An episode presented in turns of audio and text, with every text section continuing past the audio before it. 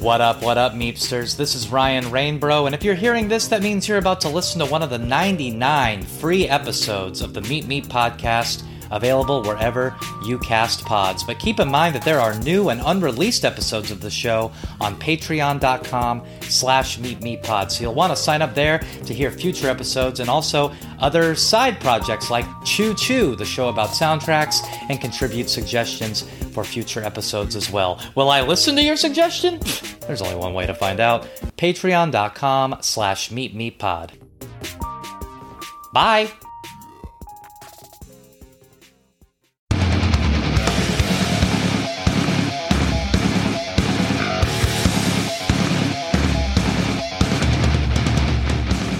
Welcome to Meep Meep, the Roadrunner podcast, where we go through the albums of Roadrunner records with the artists who made them and the musicians they influenced.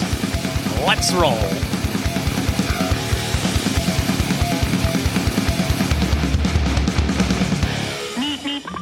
What up, what up, Meepsters? It's Meepisode 54, and what roads we will be running. Sepultura's 1998 album, Against. We'll be talking to Andreas Kisser from Sepultura about the events leading up to Against and making it, and what an important role it plays in the career of the band. This is somewhat of a sequel to other episodes, really, not only because it's the literal sequel to Roots by Sepultura, which you can find in the archives, but the album was produced by Howard Benson, who we're also going to be talking to. You may remember Howard Benson being discussed at length on the Dislocated Styles episode. He also produced Theory of a Deadman for Roadrunner, as well as Black Stone Cherry, but uh, I haven't done an episode on them yet, so don't worry about them till I get to it. He's also done hundreds of other albums you love and like six you thought could have probably been better. Howard is known, though, for his huge rock hits like Hoobastank, POD, Puddle of Mudd, My Chemical Romance, Papa Roach, you know, things like that. But, but those all actually came after Against, because the events of making this album would change his life and career.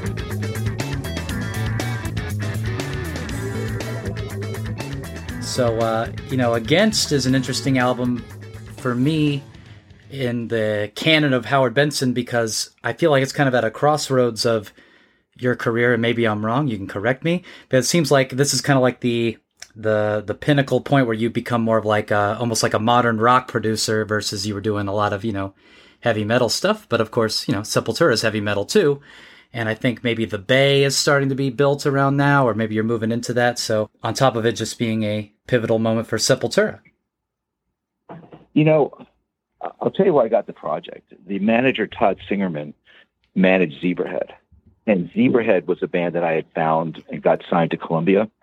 And he also managed Motorhead at the time. But Zebrahead, you seem to go to for a lot of things. They're doing background vocals on here. Ed does drums on the Dislocated Styles album. You get them to do the Lemmy Motor uh, Enter Sandman cover. They're like your your your hired guns for whatever you need. Well, you know why? Because at the time we had a bond Zebrahead. Like that's another story of Zebrahead. But like they, I went down to Club. Remember Club Three Six Nine? I, do. Yeah, and Randy Cash worked there. He was a like Persiero, whatever that word is. You know, like he was a guy who could find bands and do. You know, I would always go to him. Hey, what's hot? What's not? You know, he found Wank and Suction and all these bands that never ended up doing anything. But I love the bands, and I went down to Three Six Nine to see Suction, and there is, you know, I love Suction. I tried to get Suction signed, and I'm with the, the lawyer Jim Zumwalt, and this guy comes up to me, this this kid Ali, with a tape, and it's got three songs on it: Check, Swing, and something else, right? And he gives it to me and he goes, Yeah, yeah, you know, I'm really into, you know, like your records and everything like that. And I was like, Yeah, you know, another fucking band. so we're driving back in our in the car with a cassette machine. I put the cassette in and I hear this song check, right? And I hear this guy rapping through the verses, and then I hear this chorus, Justin come in, you know, with a big fucking chorus, you know, like like lights out chorus. And I turned to the lawyer and I went, dude, fuck suction this is the band we got to work with. These guys can write songs, you know. And I got him signed to Columbia. I got him signed Tim Devine to sign him, and we that's and and so we had a bond. You know what I mean? Like like I got their first two albums or the first three albums. So and I always considered them sort of my like lucky charm because after those guys, my career really did take like that was like a record that got on K Rock, on MTV, and you know Less Than Jake heard it and hired me, and POD heard it, and you know there was it, it had some notoriety for me. I had actually no notoriety at that point. You know, even Sepultura really didn't like.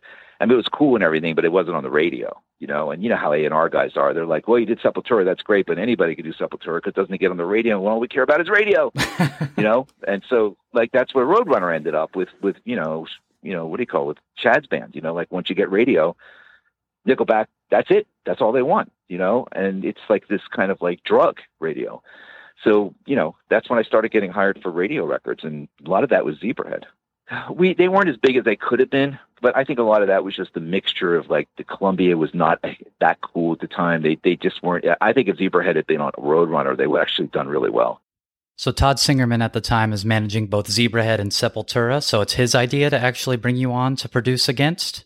So managing both those bands, he thought of me to produce and I think the band was also at a crossroads with the, the, losing their singer. And I don't think a whole lot of guys were wanting to produce them at the time because there was they were just weren't sure what we didn't even have a singer by the way when I went down to Sao Paulo. I didn't even know what was going on. You know, honestly, it was kind of work for me.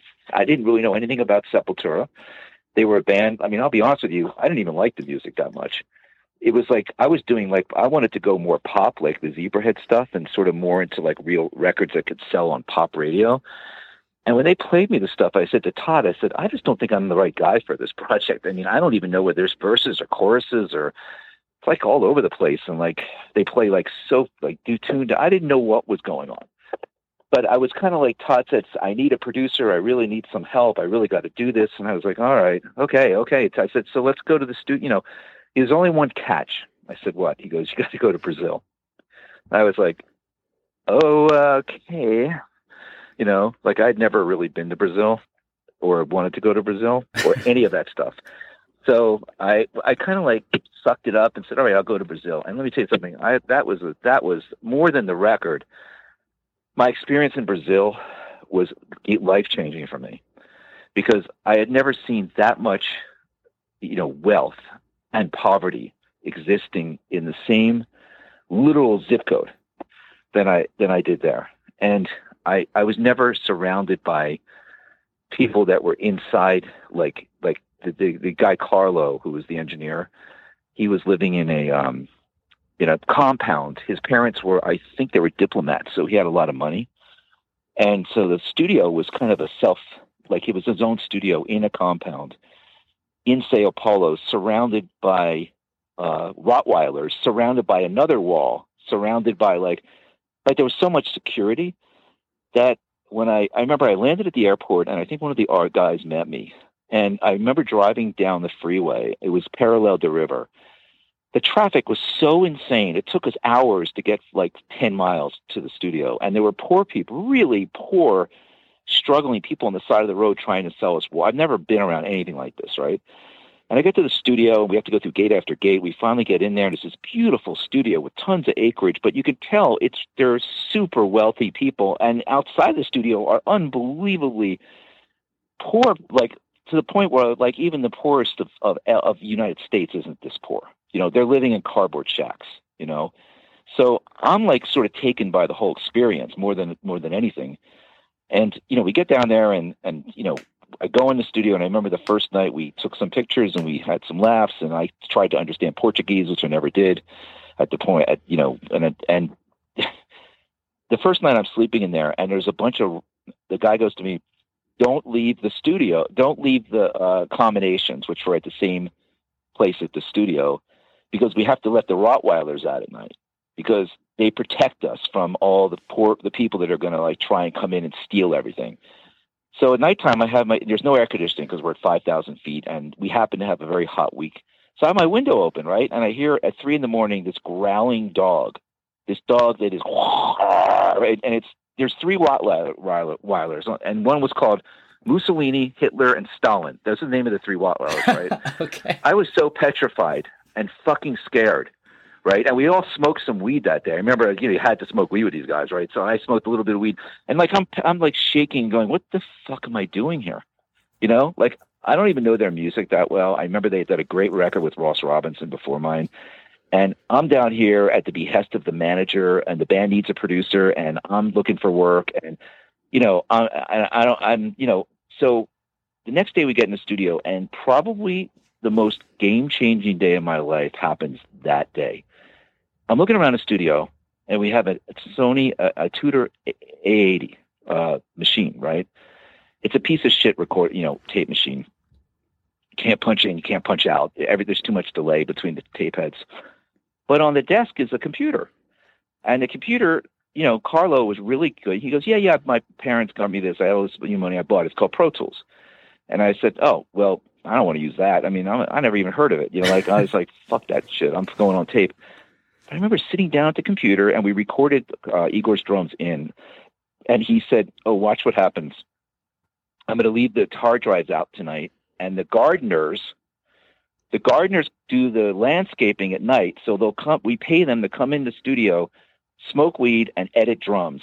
And in the morning, they'll leave a hard drive on the step, and all the drums are edited. And I was like, "You got to be kidding me!" Like I never even heard of anything like this. Like it was like magic, you know. And I remember the next day, I sat by that computer and I went, "This is the future. This is it. This is like this is what I've been waiting my whole life for is to have more control of these projects."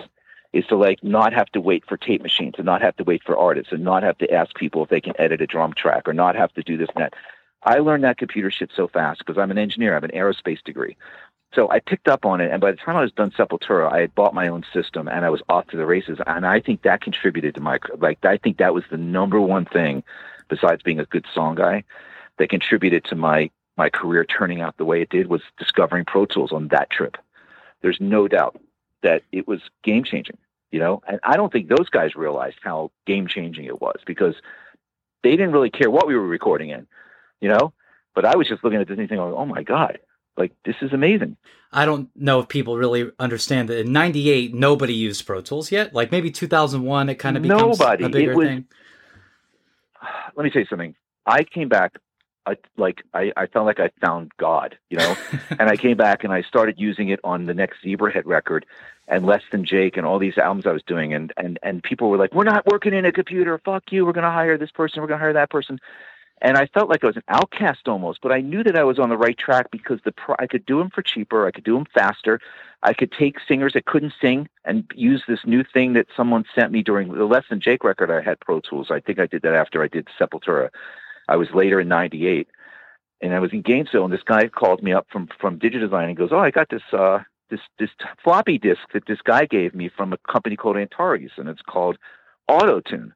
Can I send it to you?" And I said, "Yeah, yeah, fine." You know, by that time you could call Pro Tools up or Digidesign; they'd answer the phone. Actually, you know, they'd like, "Oh, oh, hello," you know, like, "Oh, can I speak to to Sam?" Yeah, Sam, it's Howard again. You know, like my RQs went down. What the fuck do I do? Like everything's crashing. You know, because it was just very developmental at that point. And he said that these guys use this particular technology for the government or something, and they, they adapted it to use it to tune vocals. Let me tell you something. If you think Pro Tools was a game changer, that was a game changer.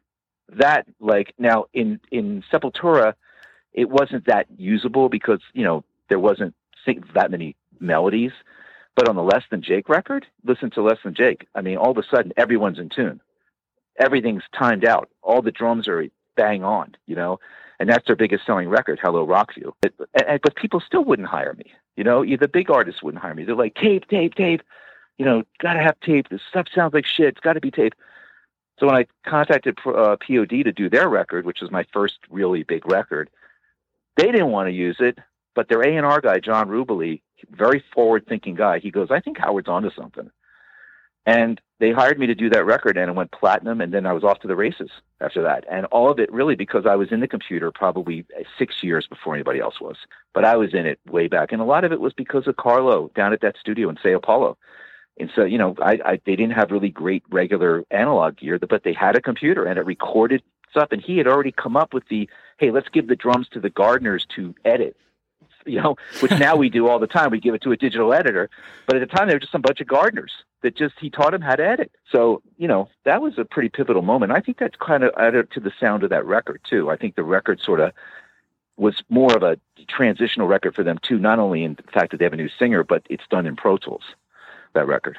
So, yeah, there's a lot of things that happened there. And honestly, I just was not a fan of the band. But after I finished the record, I really, I think it added so much to my knowledge base that I kind of like all of a sudden could do bands like POD, and I could do bands that were heavier bands and bands that were just sort of like new metal bands and things because Sepultura was so. They, first of all, they were tuned down really low, and their music was just so progressive that I wasn't used to that at the time. I was used to like verse B section chorus, verse B section chorus, but I sort of became a little bit more enamored with like, okay, it doesn't have to be verse B section chorus, not everything. You know, look how good, well these guys do. And you know what? Derrick was so important because he came in and he was so like into it. You know, like he, I loved, in fact, we had a night that we were the only two Americans in the project, you know, we went out to a bar one night and Sepultura did not want to leave the bar, and the bartenders wanted them to leave, right? And you know, the Portuguese they get they get they get mad fast, you know. so like, there's this like all of a sudden they're pulling out like it looks like they're going to pull guns out, and it looks like Sepultura is going to get into a fight with them. And me and Derrick ducked under the fucking table like as fast as we could. We were like, "What?" You know, like like these guys. And then all of a sudden, everybody was apologizing to each other. You know, like really emotional and everything. And I was like, wow, Derrick, Derrick, Derrick deserves a lot of credit. He's going to have, he's got a lot to deal with here, a lot of shit.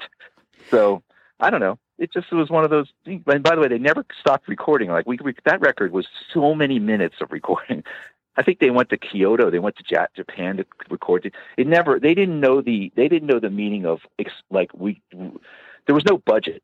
You know what I mean? Like we just spent whatever we wanted to spend there's you know because they were Sepultura, they had already sold so many records that you know they would go to Roadrunner and go, yeah, we're going to go to we're going to fly to Japan and record the uh, Kyoto or not the Kyoto, the um, Kodo. You're going to record the Kodo. I'm like, we are?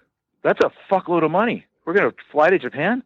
So I said, why don't you guys go to Japan without me? I mean, just record them, and that's what's on that one song, you know, with the Kodo on it. Which, by the way, I love that song. So it's grown to be one of my kind of favorite records to listen to because this thing's crazy. You know, it's certainly not the kind of records I made after that, like pop rock records.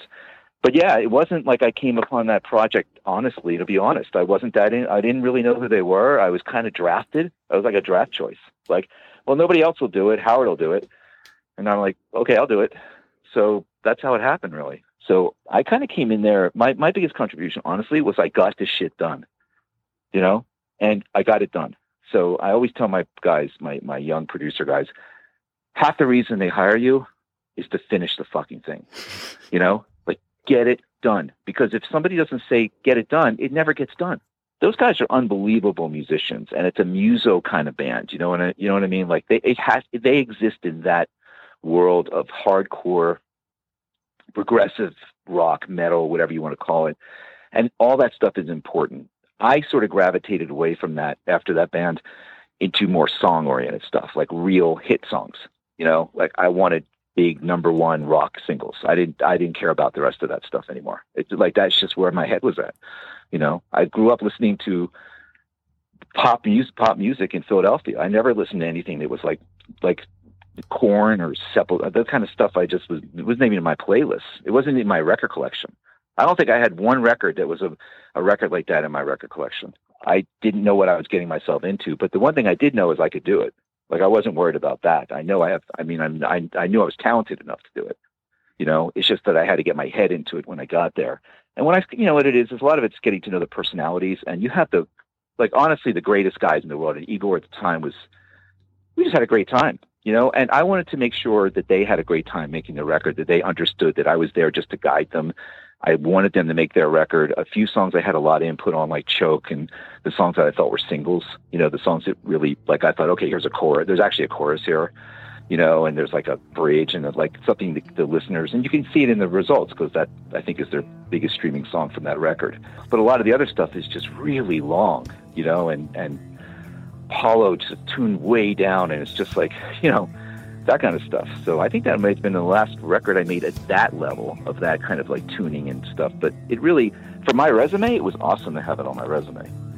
Total cred record for me.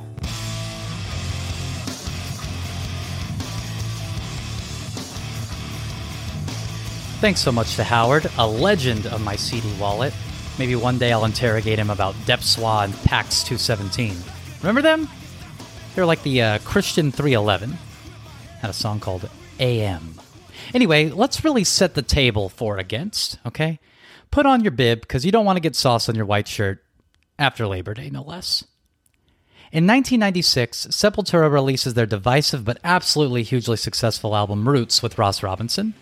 They're all over MTV, radio, and touring the world, but in the midst of that world tour, conflict arises and vocalist Max Cavalera leaves the band, and those events between the success of Roots and the exit of Max is what forms the monster that is Against. So, like I said, this episode builds on other ones. One of the people who auditioned to be Sepultura's new frontman is Jorge Rosado, who went in detail on his experience on the El Nino episode. Against is also mixed by Bill Kennedy, and you may remember that name because on the Downer episode, Aaron Silverman breaks into his studio and steals the Downer recordings from him like a lunatic. And what do all these bands have in common? A&R rep Mike Gitter, a friend to his bands, and an associate of criminals. Against is Sepultura's first album with vocalist Derrick Green, who is still in the band to this day. Before Derrick was found, though, many other considerations were made, including Davide from Orange 9mm, Phil from Machine Head, Chuck Billy from Testament, but most interestingly to me, Andreas Kisser himself once considered himself for the position. So let's hear from one of my favorite guitarists of all time on how this juggernaut was brought to life.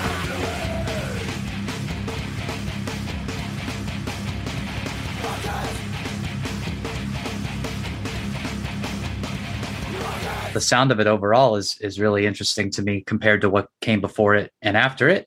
You know, this is the first album with Derrick Green, but Derrick wasn't, I don't think, originally going to be the vocalist, right? You were going to take over on vocals first. Well, that that was the idea, at least. You know, I I had to try it.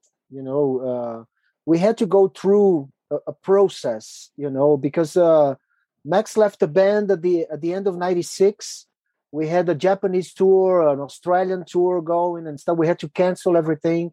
That was very harmful for us, you know, like business wise, because we didn't have any manager, we didn't have any singer, we didn't have the trust from the label, you know. I think uh, it was really, really shaky moment for us, but we took our time. You know, we didn't go after a singer right away. You know, we had really to embrace and develop and uh, the, the the new situation. You know, we we went to San Diego where Igor was living. We had a room, rehearsal room there, and we didn't play any old note. You know, we start right away writing the against what we supposed the end up being against. You know, like writing ideas. I was writing.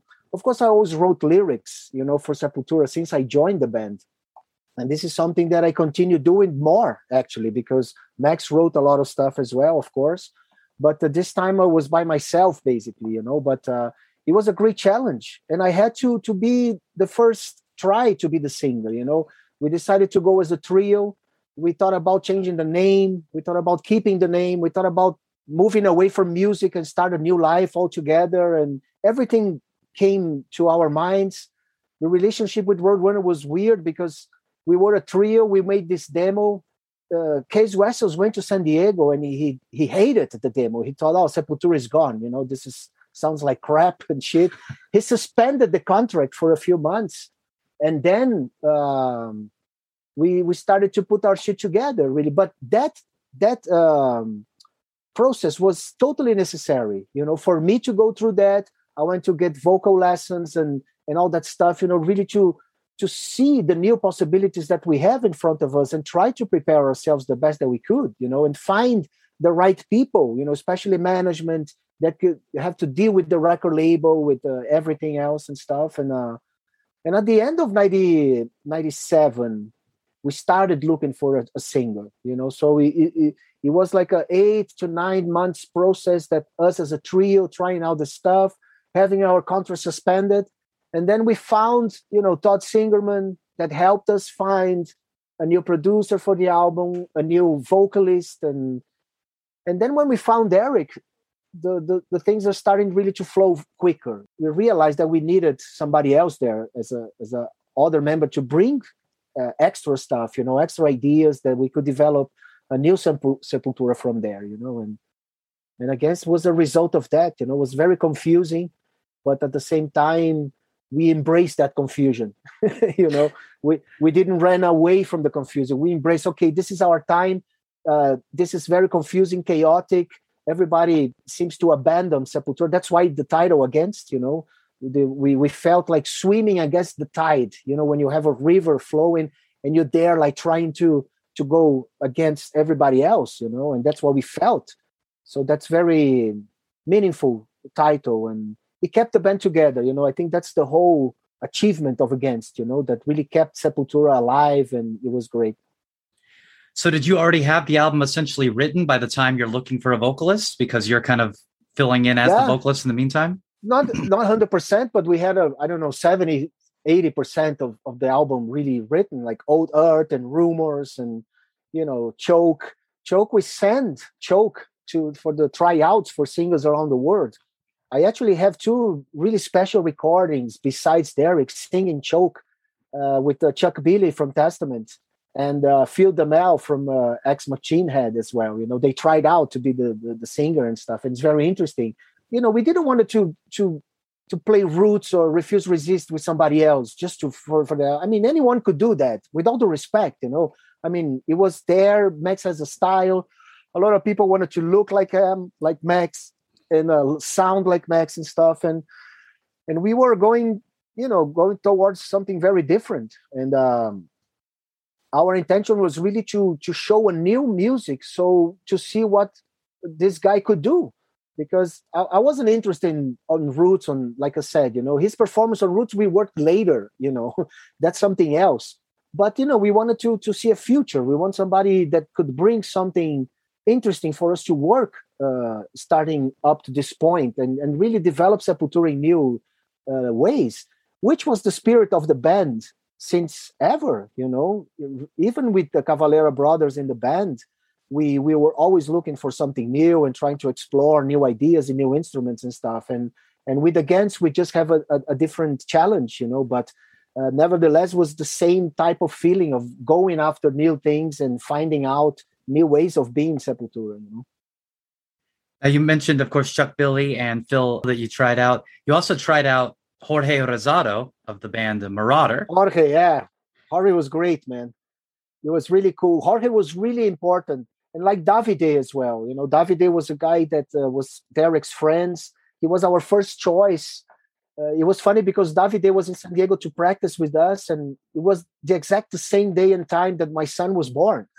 oh, wow. Yohan, you know. So I had to leave the rehearsal. We never practiced with him. I have to go to Phoenix. You know, my son was born and etc. And uh, but uh, Davide made us uh, sure or certain that we needed somebody else, you know, because it was really cool to have him around and discuss new ideas, to have somebody fresh, you know, outside all that soap opera that we are going through with Roadrunner and managers and all that crap, you know. So, uh, um, and then Jorge came and and Jorge did great, you know, technically, great voice, great vocal. You know he did a, an amazing performance on rumors for instance that we tried out you know before we record.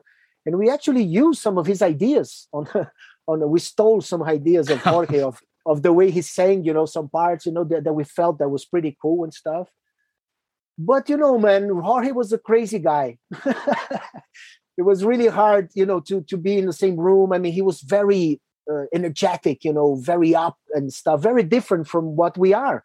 You know we are very calm you know on, uh, off stage. We like to stay on the tour bus and you know kind of more relaxed and stuff. And and of course when you choose somebody it's not only a singer that can sing and you know it's, it's like overall like you have to live with that guy and tour bus and you spend more time with him than in your own family basically you know when we are touring and working on the album and stuff but uh and uh jorge I think will be very difficult for him and us to to get along in a, in a personal level. Not that we hate each other, we we really liked each other. He's a great guy, you know. But professionally, I mean, we have to see uh, the overall possibilities and and see beyond, you know, that that type of, of, of friendship and stuff, you know. So, uh, but Jorge was important for us as well. You know, it was really great also that the step from Davide, Jorge, and then Derrick that came, and really we were sure that Derrick was was the right guy for us. You know, really that to bring something new and exciting, and uh, and it was great. I mean, Against was very difficult album for Derrick. You know, it was really I can imagine being Derrick Green. You know, coming in you know, in the shoes of Sepultura after Roots, you know, all that craziness. And it was really, he did great. You know, it was not easy for anyone really to to face what he had to face. And he was a giant from the start, you know, he was a great, uh, I think we were right to choose Derrick to, to be with us, you know. Sure. Just emotionally, that could crush another person stepping into this. No doubt no doubt about it. i mean it was the first time we did tours with metallica uh, with slayer you know uh, the first Derrick, the first concert that we did, big concert, was in Brazil, like for forty thousand people, with a lot of guests and stuff. And he he handled it great, you know. Of course, he was really overwhelmed and stuff, but uh, the way he grew up, the way he is today, I mean, it, it, it, the process is a fantastic, fantastic way to to see his development and his growing, you know. And I think I I I thought we felt that somehow, you know, that he really could be there for a long time, and we always gave total freedom. You know, he he he was a part of the band uh, from the start as well. It was a kind of discussion at the time: or should we do? Should not we do? I mean, let's go for it. You know, if you if you if you don't go, I mean, we're always going to captivate this kind of doubts. You know, why I'm not there fully, you know, and uh, especially for I mean the way Derrick came into the band, you know, he came as a writer as well, of course, like lyricist and and a front and stuff, and and we need all the and he needed, and we also need all the support that we could get, you know. If we are together, let's be together and let's do this shit, you know.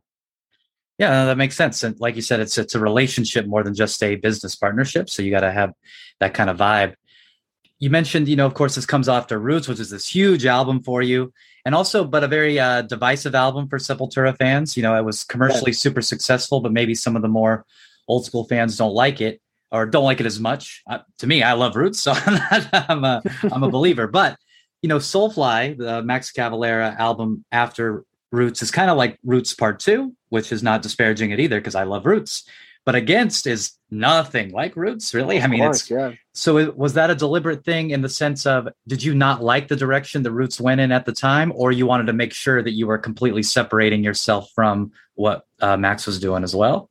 No i didn't know what max was supposed to do oh, okay know? how could i how could, could, could i go to a different way you know? We're not even thinking about that. I mean the way i always saw it was working with the present with the elements you have in hands what is Sepultura? A band five years ago, 10 years, 15, a band before I joined, you know, everything is Sepultura. And uh, we have a Sepultura today. Let's work with today, you know. We have Derrick, we have uh, this management, we have still Roadrunner. They suspended the contract, but they didn't let us go, you know. So we saw that reading as well. Okay, it's a it's a it's something that you have to be shaken, but we're not gonna let you go. you know, stay here and then we eventually stayed. We did two albums uh, against and nation with them. And then eventually we we went separate ways and etc you know? So um um i think uh, the idea was really to work with the present. It was really ridiculous. How to copy something that is not there. And each one of us have a different concept of what is the, uh, the max or what is his voice or whatever you know? Those things change so much you know and uh, I think it's. I think actually Max ran away from the Sepultura spirit, trying to reproduce roots again, using the same studio, the same producer, the same mixer, but changing the guitar player, the bass player, and the drummer. That's all he did. You know, I think that I think that was like a a mistake from his part, a very uh, artistical mistake. You know, try to reproduce and try to prove I did roots by myself that was basically what he was trying to do, which was but was pathetic, you know. And still today, he has this kind of uh, rhetoric, you know, using that kind of stuff, which is for me, it's uh, it's it's pathologic, you know. So uh, it's something that uh, we were very clear for us. Let's work with what we have. I mean, we are here today. We wake up today to make uh, every day is we make a new sepultura. There's nothing for granted, you know. Uh, nothing uh, is something that uh, we do every day. I mean, the energy is today. The idea of the past of the future is something that we deal with to, with the present all the time whatever time is. You know we deal with that with a lot in our lyrics and the concepts you know of time and concepts of what is and what if and, and stuff like that. And it's something that uh, we respect at present a lot. And that's why i think we're still here in our best momentum you know making great albums with a great label and uh, with the management away from the whole soap opera of uh, relationships and you know all that stuff you know. But it's the way that counts you know. We are here because we we went through all this way. And against like i said it was the most important step in our career because uh, although it was a very mis, uh, uh, misunderstood album at the time because the propaganda was brutal you know that uh, of of the competition of sepultura and soulfly and all that crap that we we kept away of it because this is not our fight. I mean we have no fight. We have no quarrel with anybody there was just different choices. And you know we stay with the good stuff that sepultura have to offer but we also stay with the bad stuff that sepultura have to deal with you know with all the accountants and the contracts and the the honoring the contract with roadrunner honoring shows that we had to cancel and stuff you know. Nobody thinks about that but we have to restructure everything to to to find new people to find new accountants to find new bank accounts to find out the whole structure you know and um, we're here today it was a great school for us that we didn't chose to do it, but nevertheless, we had to deal with it, you know.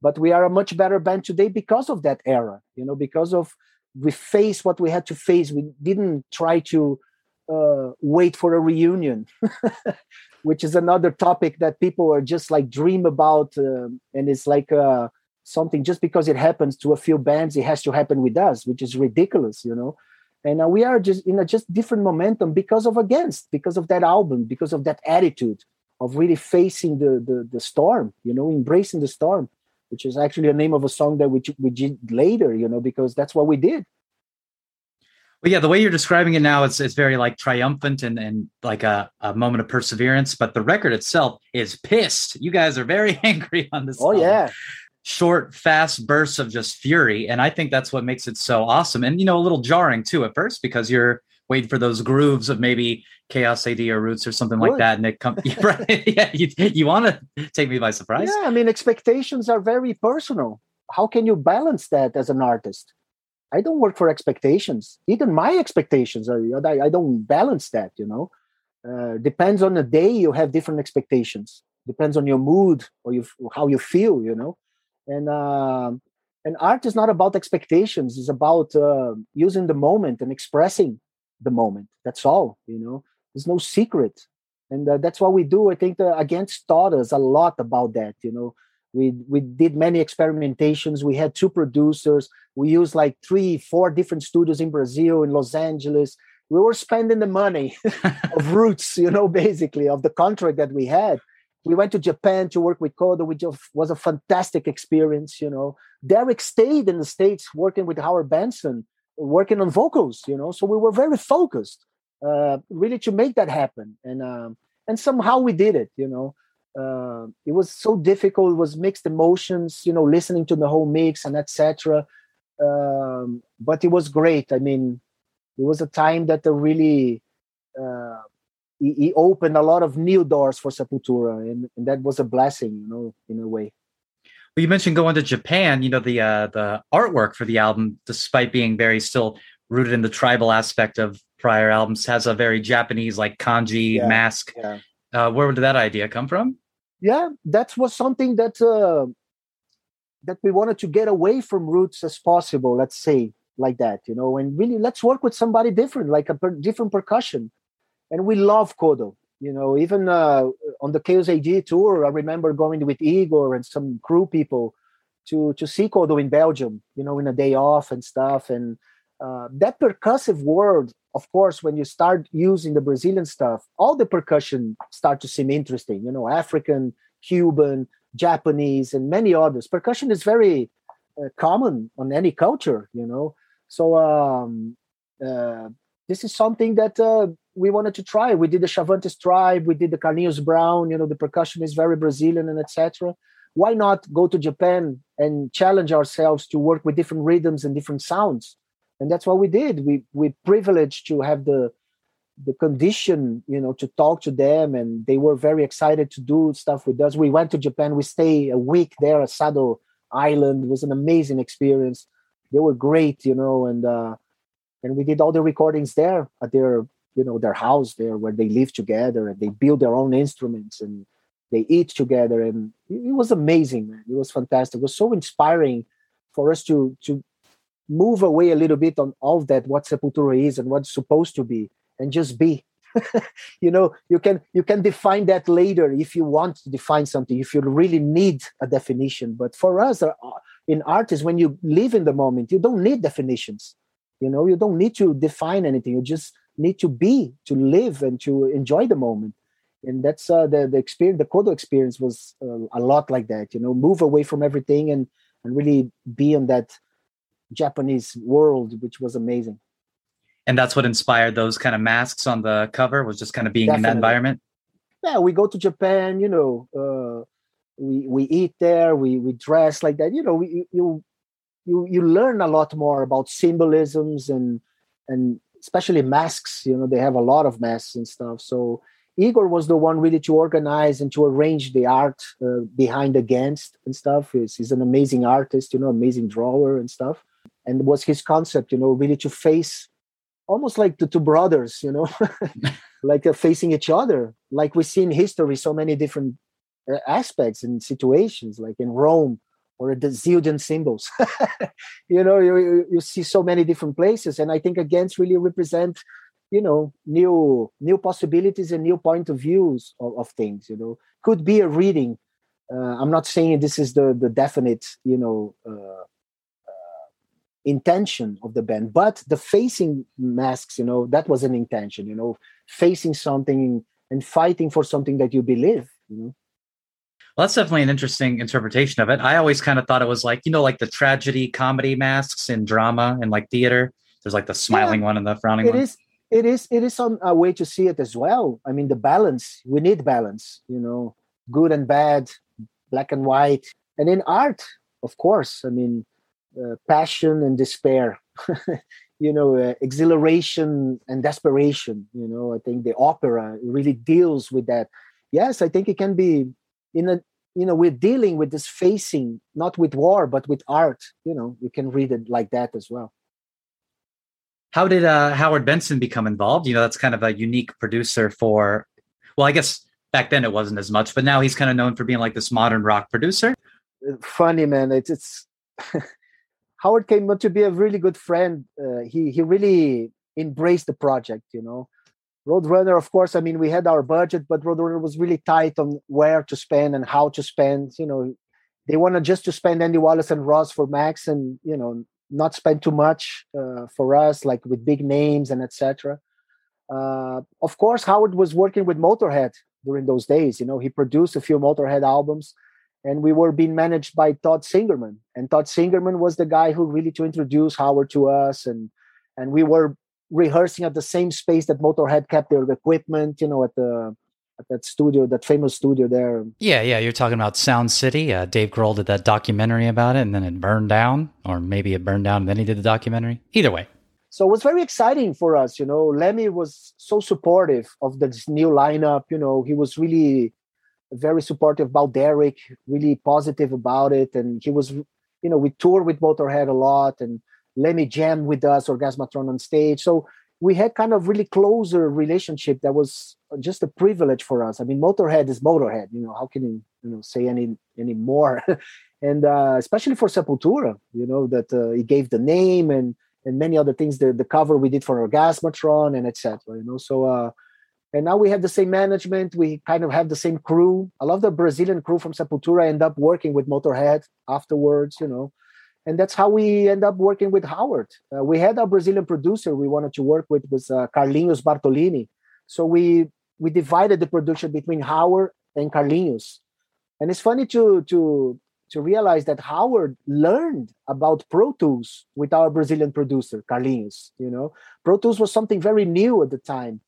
We work at his house here in São Paulo, and then we went to Los Angeles. As I said, we worked different studios and stuff. We mixed in Los Angeles which was another saga as well, you know. But uh, yeah, but Howard was very important for us to, to give a direction, you know, because Carlinhos Bartolini is a great producer, a great friend, but dude, he's crazy.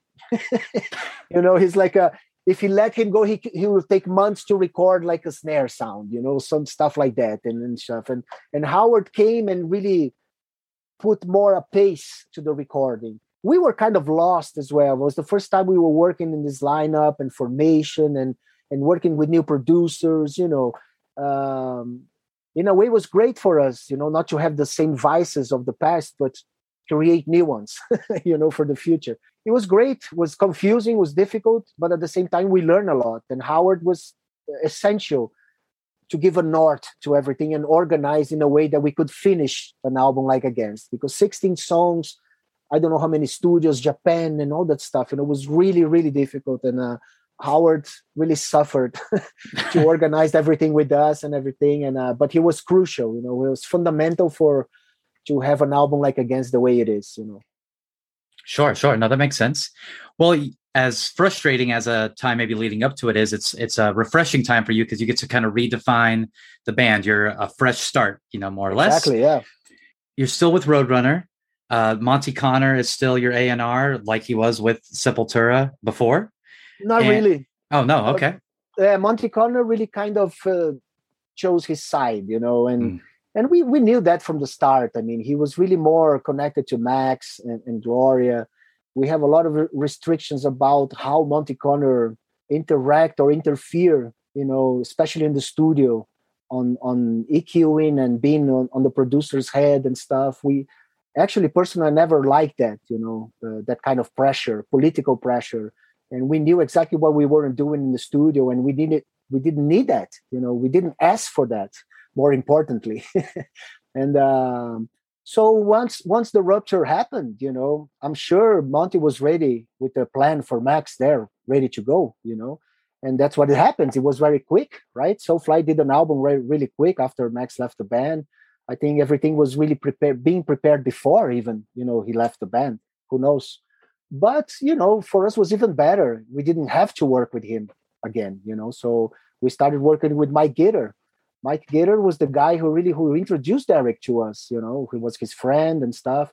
And Mike Gitter did an amazing job believing in the new Sepultura without all those idiotic ideas of what Sepultura should be inside Roadrunner office. You know and uh, not really seeing the future, but really being attached and locked in the past, which was not the feeling of energy or energy we were looking for. You know, so it was great to work with Mike Gitter. We did two great albums with him, uh, uh, Against and Nation. Nation was really a, a, great development on the band and even on the relationship we had we had with Roadrunner. You know, and uh, in the end was we we had a new uh, another album uh, because in 1988 we signed a, a seven album deal with roadrunner. Who does that you know? Only a few brazilians that uh, signed like uh, you know the, the crossroads the, the the deal with the devil you know? You would have had one more album with roadrunner after exactly Nation. yeah we had one more album we did six albums with them one more album a lot of money involved you know because every album we had a, a, a, a nice extra chunk of money because the contract was like that. And peacefully we you know we don't want that money I know it's going to be a fucking headache to get the money that we own. You know, we have the right to it, you know, but it's with them. So we don't want that. Let us go. We we you know, part different part ways, and and that's what we did. No lawyers, no fighting, no fucking, you know, uh, all that crap that will drain the energy for both sides, you know. And and we were very lucky to be free to to go to different label, you know, and and and you know, continue our career in a different house and stuff, which was very healthy for us. And and also we learned a lot, of course, and we still do. So, since you're working still with the label in some capacity, whether it's with Monte or Mike Gitter, what's the kind of feedback that they're giving on the record? Are they excited about a new beginning for Sepultura? Also, are they into what's what's being processed? Not really. They didn't like the idea of Sepultura of, uh, having a different singer. You know, they it was all about Max and and the way Max wanted to portray Sepultura, you know. And that's why they tried to do in, on their solo career, starting with the Soulfly album, you know, having a, a Brazilian guitar player and all that stuff, and and then it changed for, forever. Anyway, but uh, so uh, you know, it, I think was the wrong approach from everyone there. You know, they really missed the point of what Sepultura was all about. You know, living the present, not trying to to to create a, a puppet you know that, that was not real and uh and roadrunner really fought and really spent a lot to to make that happen you know with max and soulfly and and it didn't. I mean, it, it happened for a while, but uh, I mean, this this kind type of attitude or or planning it has a limitation. You know, uh, if it's not real, it's not real, and um, it was very hard for us, you know, to work with keep working with Roadrunner, using the name of Sepultura, uh, honoring the name of Sepultura and the contract, you know, and um, but they having a totally different idea what Sepultura should be. Uh, of course, Gloria, our manager, uh, had this uh, way of dealing with Roadrunner straight with Cees Wessels, you know. So everything was starting was came from top build down, you know. Easy. What Sepultura needed, boom. There's no bureaucracy, let's say, you know. Uh, on the other hand, when we missed this, you know, when we didn't have that anymore, we had the new manager, the whole bureaucratic way, no straight contact with Cees and all that stuff, you know. So it was a very different world for us. But nevertheless, we learned a lot how to be on the other side, you know. uh, we see how how people really act and the limitations of friendship and professionalism, especially on the people or the record label of the office, you know, people that you talk with your friends and stuff. It, there's no such a thing, you know. it's something that uh, they were there doing their job, you know, uh, uh, kissing your ass and paying expensive dinners and stuff, and make uh, make you feel the best that possibly can. You know, it's part of their job. And we learned uh, after the hard way that uh, the world is like that, and and it was great for us actually. You know, not really believing in the myth of the rock stardom and all that crap. You know and really be with our feet on the ground. We don't have to deal with people. It really made us stronger. You know, the way we are today, we own to that era. You know, really to to see more of the realistic idea of what people think about Sepultura, and it really gave us strength. You know, to keep going. Actually. Well, let's talk about some of the songs real quick on the album because I do think this album is great. I feel like maybe I'm burying that lead that I I really love it. When I first heard it, I was confused by it maybe, but yeah. as time went on, it's definitely something that I feel like I come back to a lot more. Oh, that's great. I heard that a lot with people, you know. Actually, at the time it came out, people didn't have a chance, you know. Like I said, the, the propaganda was brutal, you know, Headbangers Ball and everything, reading Max Lader, you know, being very sentimental about putting us as, as the villains, you know, oh, the right. whole situation. when Nation came out, I was immediately into Nation. So I don't know what it was about Against. Maybe it was just kind of that growing process for me accepting that Sepultura is a different uh, sure, entity yeah. now. But the first song that comes out to the public on this album is Boycott, kind of through some like magazine releases. Was that what you felt the best representation of this new style was for you? Um, who knows why we chose Boycott? You know? okay. uh, uh, I love Boycott. You know, I really think it's a great song also talks about the, the police strike that happened here in Brazil and it's a chaotic situation, very scary actually. And it inspired me to write this, this lyrics in, in the song, you know. And uh, I think it's a very strong uh, song that we still, when we play today, uh, which is very rare actually, it's great to play live, you know. We did with Derrick a few times here and there, you know. It's not actually a totally, you know, forgotten song there, but uh, it is something that uh, we were exploring a little bit of that uh, of course the tuning you know the low tuning the, the roots type of vibe of, of, of release single simple riffs you know single notes and stuff like that and uh, and we build around this idea and it's great i think uh, i'm using my voice as well as a singer stuff that uh, is a reminiscence of the demos that i did before Derrick came into the band. You know, some stuff stayed and we use on the album, and Boycott is one of them. Rumors has kind of the first hint of what we would hear later on with Derrick kind of, you know, doing a, a more soulful singing. Sure. Do you remember that being kind of like an aha moment at the time, being like, oh, we can actually do more of this? Yeah, actually, before that, uh, because the the the demo that we sent for singers to try out, which was Choke, without we didn't give any directions, no lyrics, no nothing. You know, here's the song, do whatever you want. And Derrick came with a lot of, of that middle part, with a lot of melodies, a lot of that type of uh, harmonies in the voice and stuff. And we thought was very interesting. You know, he had that himself. You know, that possibility. And it showed us that we could develop that even further. You know, so on against you have common bonds, for instance, and rumors that have more a clean vocal and stuff. You know that uh, um, that he explore a little more. You know, on the album. And, uh, it, it, was one of the elements that really made us choose Derrick because of that. You know, because he has this possibility as well yeah, I just think in retrospect, it's so cool kind of hearing that begin because then you know it becomes a big part of the Sepultura sound later Definitely. on. This is like the the seed being planted, so I thought that was exactly. cool. Uh, "Floaters in the Mud" is my favorite song on the album. Oh, that yeah, song is so sick. that fight riff in the middle, just tearing it up. Oh man, "Floaters in Mud" it's a very personal song to me. Uh, that all that intensity. I was still living in Phoenix, you know, the same city, Max and Gloria and all the ex crew. You know, it was like taking side. You're either with Caesar or Pompey. or the same people, you know, the same people, but, but ah, you know, I don't talk to this and that. And I remember going to a Machine Head show, you know, that everybody was there and like that, oh, that feeling. I still remember that. And Floaters in Mud was that, you know.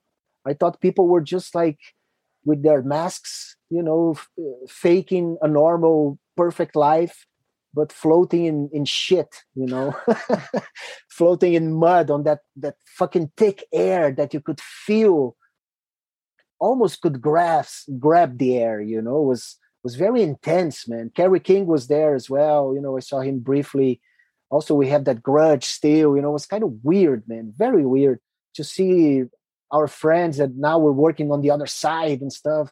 Oh, if Gloria, I don't know, I don't want to talk to you. You know, that kind of idiotic kind of fucking division, you know, that uh, still today some people insist on having, you know. So uh, it's something that is really, you know, I, I used to express on the music and and musically was really going further. You know, I wanted really to go and try out whatever without thinking about what Sepultura should be.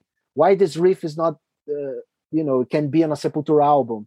I am writing this shit you know we are doing together. Who is sepultura anyway? You know?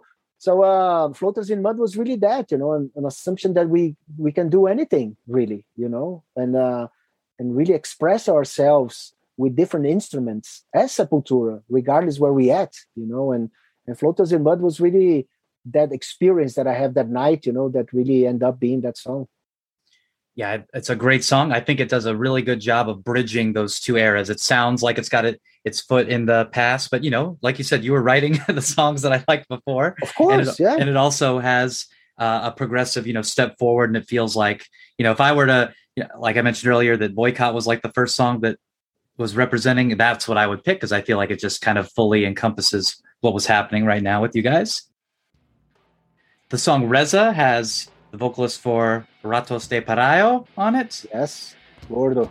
A big uh, influence on you guys as growing up, or just friends that you made over time? Oh no, it's a, Gordo's our brother. You know, it was really difficult for him because of our rupture, because he loves every one of us. You know, the, the Cavalera brothers and everything. Eventually, he fought with Max because other people were involved. and They don't talk to each other for many years, which is a shame. You know, but. Um, Gordo is our friend, and he didn't choose sides. You know, uh, he worked with us like he, the same he worked with Max. You know, but uh, he was in Brazil, and um, uh, like I said, we were friends for any situation, not only to make collaborations, but our families know each other. We go to places together. Yeah, I mean, the friendship is really real. You know, for a long time, of course, and uh, it was great to have him to sing in Portuguese. You know, we wanted to to to have a Portuguese lyric that which he wrote, you know, and that was it. You know, was jamming together with him, and we made that song together, basically. You know, so it was really cool.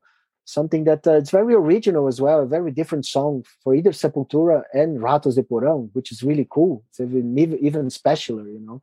And it's a song a lot of people comment about. You know, we should play more that song. I think it's really a live feeling as well. You know.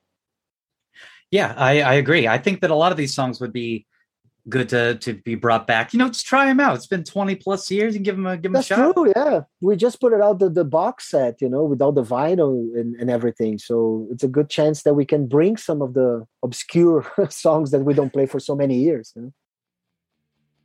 Kamaitachi is a instrumental on the album, but a version does exist with Mike Patton, who of course was also on Roots. So is he a Yeah. part of this? Is that left over from that session, or he's a part of these sessions as well?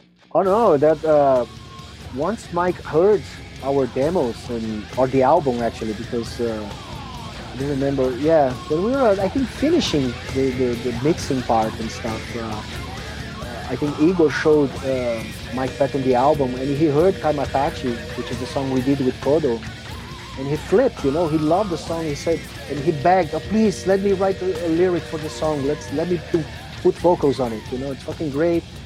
And of course, we said yes. you know, so we we went uh, in in LA for an afternoon with him, and he he wrote the lyrics and recorded his vocals, and we put in an extra, you know, release and stuff. And uh, originally, it wasn't intent. We didn't intend to have vocals on it. You know, it was just like instrumental to really to put the, the percussion in first.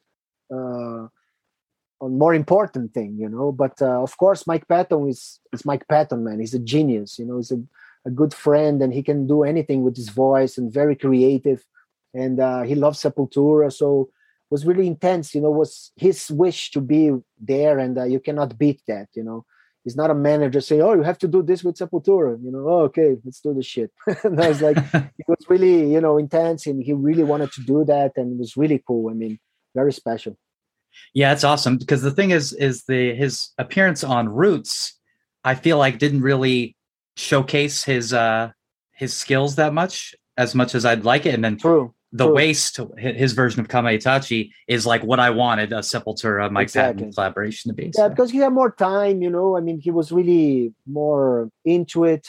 Uh, he did by himself basically the lyrics. Uh, on Roots was too many opinions, if you know what I mean. You know, like uh, was like I'll go here, go there, and stuff was you know.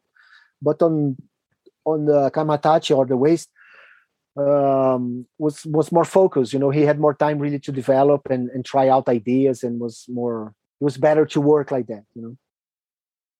So wait, there's also Hatred Aside on here, which I know you guys recently redid for the SepulQuarta album. Yeah. The version on Against has Jason Newsted, who was, of course, the producer of Echobrain, and I think that's all he ever did, right? Yeah, that's it, right? Another band from, I don't know, metal something. Somewhere in California, yeah, some Californians. Uh, he did all right before that, but um, was that another situation where he kind of heard what you guys were doing and wanted to be a part of it? Uh, I met uh, Metallica when I I tried out to to play James Hetfield's parts when he burned his arm. You know, when on the tour with Guns N' Roses. Right. Metallica opened uh, auditions, you know, and um, Phil Rind from Sacred Reich was really good friends from Jason Newsted. And Phil Rind told Jason that I could play Metallica a lot and I love Metallica and etc. So they gave me that chance, you know. I went to Denver where they were having practices and and I jammed with them. I got second place. John Marshall got the job, but uh, was an amazing experience. You know, since today, I, I, I still friends with them. We we started a, a really great friendship, especially with Jason Newsted. We did many demos together and stuff. And from that those demos, we went to his house in San Francisco at the Chop House Studios. You know, and we we did Hatred Aside there, the same way we did demos. I did demos together with him and Tom Hunting and and Gary Holt, you know, and all that stuff. Uh, and um, and out of friendship, really, and admiration, of course, Metallica. You know, he really loved Sepultura as well. Uh, he also came from Phoenix, Flotsam and Jetsam. You know, we we met all those guys where we end up to be friends and stuff. So we kind of uh, created this Brazilian Finnish and Phoenix atmosphere with Metallica and etc. You know, so it was really cool. I went to Jason's house many times, many weekends. You know, to to create bands out of nothing. It was really cool because I arrived there on Thursday night and left on Sunday, and we create a band, a name, a logo, a demo tape with three songs, and a cover. That's what we did. you know. It was really cool. I have like uh, four or five different demos with Jason and different musicians that we kind of created music out of nothing there. You know, it was great ex- exercise. He had a great, uh, well equipped equipped studio, of course, many instruments and stuff, and and Hatred Aside came from that, you know, from that atmosphere to go there and create out of nothing. And we created Hatred Aside writing the lyrics at this kitchen, you know, and uh, going to the studio, try out riffs and stuff. It was really cool, man. It's great. Yeah, I know the album ends with an instrumental, but Hatred Aside feels like a really cool bookend to the opener of Against because they're both, you know, those his songs, but Hatred Aside almost feels like a finishing of the thought that the song Against starts, you know, because it's True. kind of ends abruptly. That's very true. I mean, um once again, it wasn't planned that way, but uh, it makes sense totally. Definitely, it's uh, the roller coasters of, of emotions, you know. and, uh, it's true, man. I mean, and, and hate is something that it can be on the way of, of uh, to see clear, you know, revenge and trying to pro- prove a point for nothing, you know. So hatred aside, I think it is, is the momentum again. You know, we were there working together as friends, Sepultura and Metallica together. For me, was such an honor, you know, a privilege for all of us, of course, you know. And uh, having Jason there supporting this new phase of Sepultura, like Lemmy did, you know, was two great uh, names, two great people that uh, really were very, very important for us to keep going. I think will will make a lot more difficult without their support for sure. Yeah, definitely, especially when you're feeling this kind of, uh, for lack of a better word, abandonment by certain people, right? So to have that close knit of people that you do know are supporting you. Definitely. And then finally, we got Choke. You know, that's the single. That's the song you guys still play off this album pretty regularly. What is it That's about correct. that song that you you love so much that you still play it? Well, that's the song that gave us Derrick. You know, that's the song that we, one of the first songs we wrote together as a trio. You know, uh, really spontaneously on on practice room as well. You know, myself, Paulo, and Igor, working in San Diego from from zero, like we were starting a new band. You know, it was was very scary, but at the same time, it was very exciting. You know, uh, and Choke has that feeling of uh, you know Igor and Paulo training with the Gracies. You know, they were very much on the the jiu-jitsu stuff, and Oh, we came with that kind of feeling. You know, that kind of uh, fighting, that struggle. You know, really to not to give up. You know, even if you're there, like you know, don't tap. you find a find a solution. You know, you find a way out. And uh, Choke, I think, talks about that. The first song, Derrick came with that song, and he he helped to put that song uh, to be to make that song ready for the album. You know, let's say.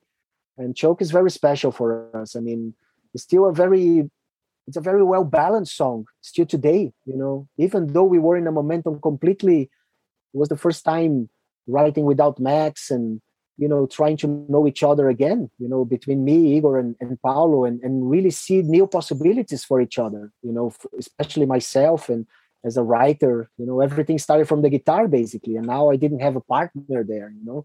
So igor came to be that partner more close partner of, of music ideas and try to develop cells and stuff like that you know. So uh it's um choke uh, i- i- it's all that you know the, the beginning of everything you know So it was the first song you guys wrote for this album. That was the first song you wrote as a I think a so. trio. Yeah, I think so. As far as I remember, yes, "Common Bonds" was uh, also uh, one of the first songs that we tried out.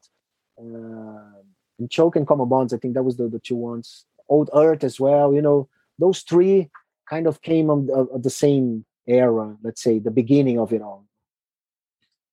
And you're saying that uh, the Gracies in that Attitude video are not just a gimmick; that members of the band are into jujitsu. They they practice. They were, yeah, not to, not anymore. But Paulo and Igor were very into it at the time. You know, on the Roots tour, we had a fucking uh, instructor, jiu-jitsu instructor, on the road with us. It's a- I mean, you're talking about rock stardom, you know. Yeah. we have a special in, uh, jiu-jitsu instructor just to, you know, to to be with Paulo and Igor to make their lessons. Uh, now, now you ask me if uh, a lesson uh, happened on tour. Of course not. the, the instructor, the instructor drank mo- more than the band itself. it was great, man. Was it one of Uh, the Gracies? Were they on the no, one? no. Oh. I mean, from from the Gracie Academy, but uh, Okay. uh, Brazilian, but not actually from the family, but um, uh, an actual instructor, of course. You know. So Howard Benson, at the same time that he's producing you guys, is producing this kind of rap rock punk band called Zebrahead, Librahead, yes, and they are actually on the background vocals of the opening track. yes, So did you guys have any interaction with Zebrahead? yeah. The day of the recording, yeah, that was great. Also, they came to uh, one of our concerts when we present ourselves as Troops of Doom. When we did three shows before, uh, the first three shows with Derrick, actually, we just invited friends and stuff. Was was really crazy, and I think they were there as well and stuff. And they were a part of the album as an extra backup. You know, Howard knew them; they were working together and stuff. And Howard, you know, invited them, and it was really quick. Actually, it was really cool. And I remember seeing them on backstage afterwards a few times. So you guys did shows billed as Troops of Doom leading up to the album, just kind of like his test show, like when you did Third World Posse for. uh Exactly. Yes, we played at the Brick by Brick in San Diego. It was our first show ever. We played in Los Angeles at the Orange County somewhere, and the House of Blues as well in okay. uh, in Anaheim, and um, it was very it was tough, man. A lot of friends. Ross Robinson was there and stuff. You know, we, it, it was cool. In the end, it was very positive. You know, we didn't have to prove anything to anyone but at the same time we have a lot to prove to everyone you know? It was a weird situation. But but you know it was cool. It was a great beginning. It was a great three shows you know and uh, we were on the right track you know we felt. Was there conflict with the mixing process? You kind of uh, alluded to it earlier that's a give you ptsd yeah the mixing process was a saga man because carlos bartolini the other producer from brazil had the bill Bill Kennedy. So Bill was this guy that uh, he was a crazy guy, but he worked with Ministry before. You know that type of, of craziness, gothic. I don't know how you call that, but uh, industrial music, industrial type of vibe. You know, but uh, for some reason he was not ready. You know, probably he had some problems with his health, or he was taking some medicine or something he didn't know how to deal with the, the, the, board, you know, which kind of was kind of a modern board, uh, I have to admit. But dude, don't say you want to do it and choose the studio if you don't know how to deal with the fucking studio, you know. and Howard was like fucking flipping out, man. I, it was funny actually to see Howard like so pissed off, you know, walking around. What the fuck? is that? And then we eventually we got the the, the mixer Steve uh, for the album that he did like very quickly. He grasped what the album was all about. It was confusing. There was one track there There was 16 guitar tracks. You know, don't ask me why, but uh, and uh, and then he uses two tracks, and that was great. You know, so uh, so Steve was really there to really make it happen. And when he came into the, the the project, everything really felt in place. You know, fell in place. What do you like more about Against than you do Nation? I think on Nation, we try a little harder to do more of a Sepultura album, you know, if you know what I mean. Try maybe to please the label a little bit, or I don't know what we're trying to do, basically, you know. Uh, I think Against was more freedom, chaotic freedom, which was great, you know, was really very positive in the end, you know. Learn how to deal in chaos, how to think in chaos, how to to to breathe during chaos you know this is something that you learn only in chaos. You don't have a classroom that you're gonna do that or you're gonna learn. You you, you learn doing it. In that respect against was a lot more freedom you know to really deal with the stuff and and not be attached to concepts and preconcepts you know. Maybe on nation we tried a little too hard uh, which is not is not make the album worse or better you know. I also don't measure those things but uh, but i think against was a little more freedom really more chaotic freedom which was in the end very positive.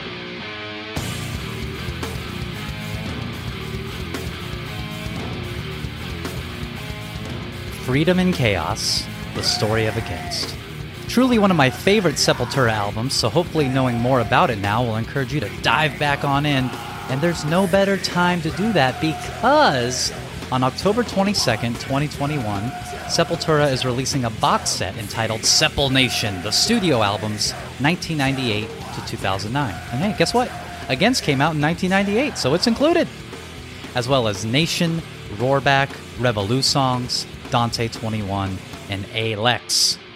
All back on vinyl for the first time in over a decade, half speed cut and remastered on 180 grams. And what does half speed cut mean? I don't know. I think it means you should take half as much time to order it now.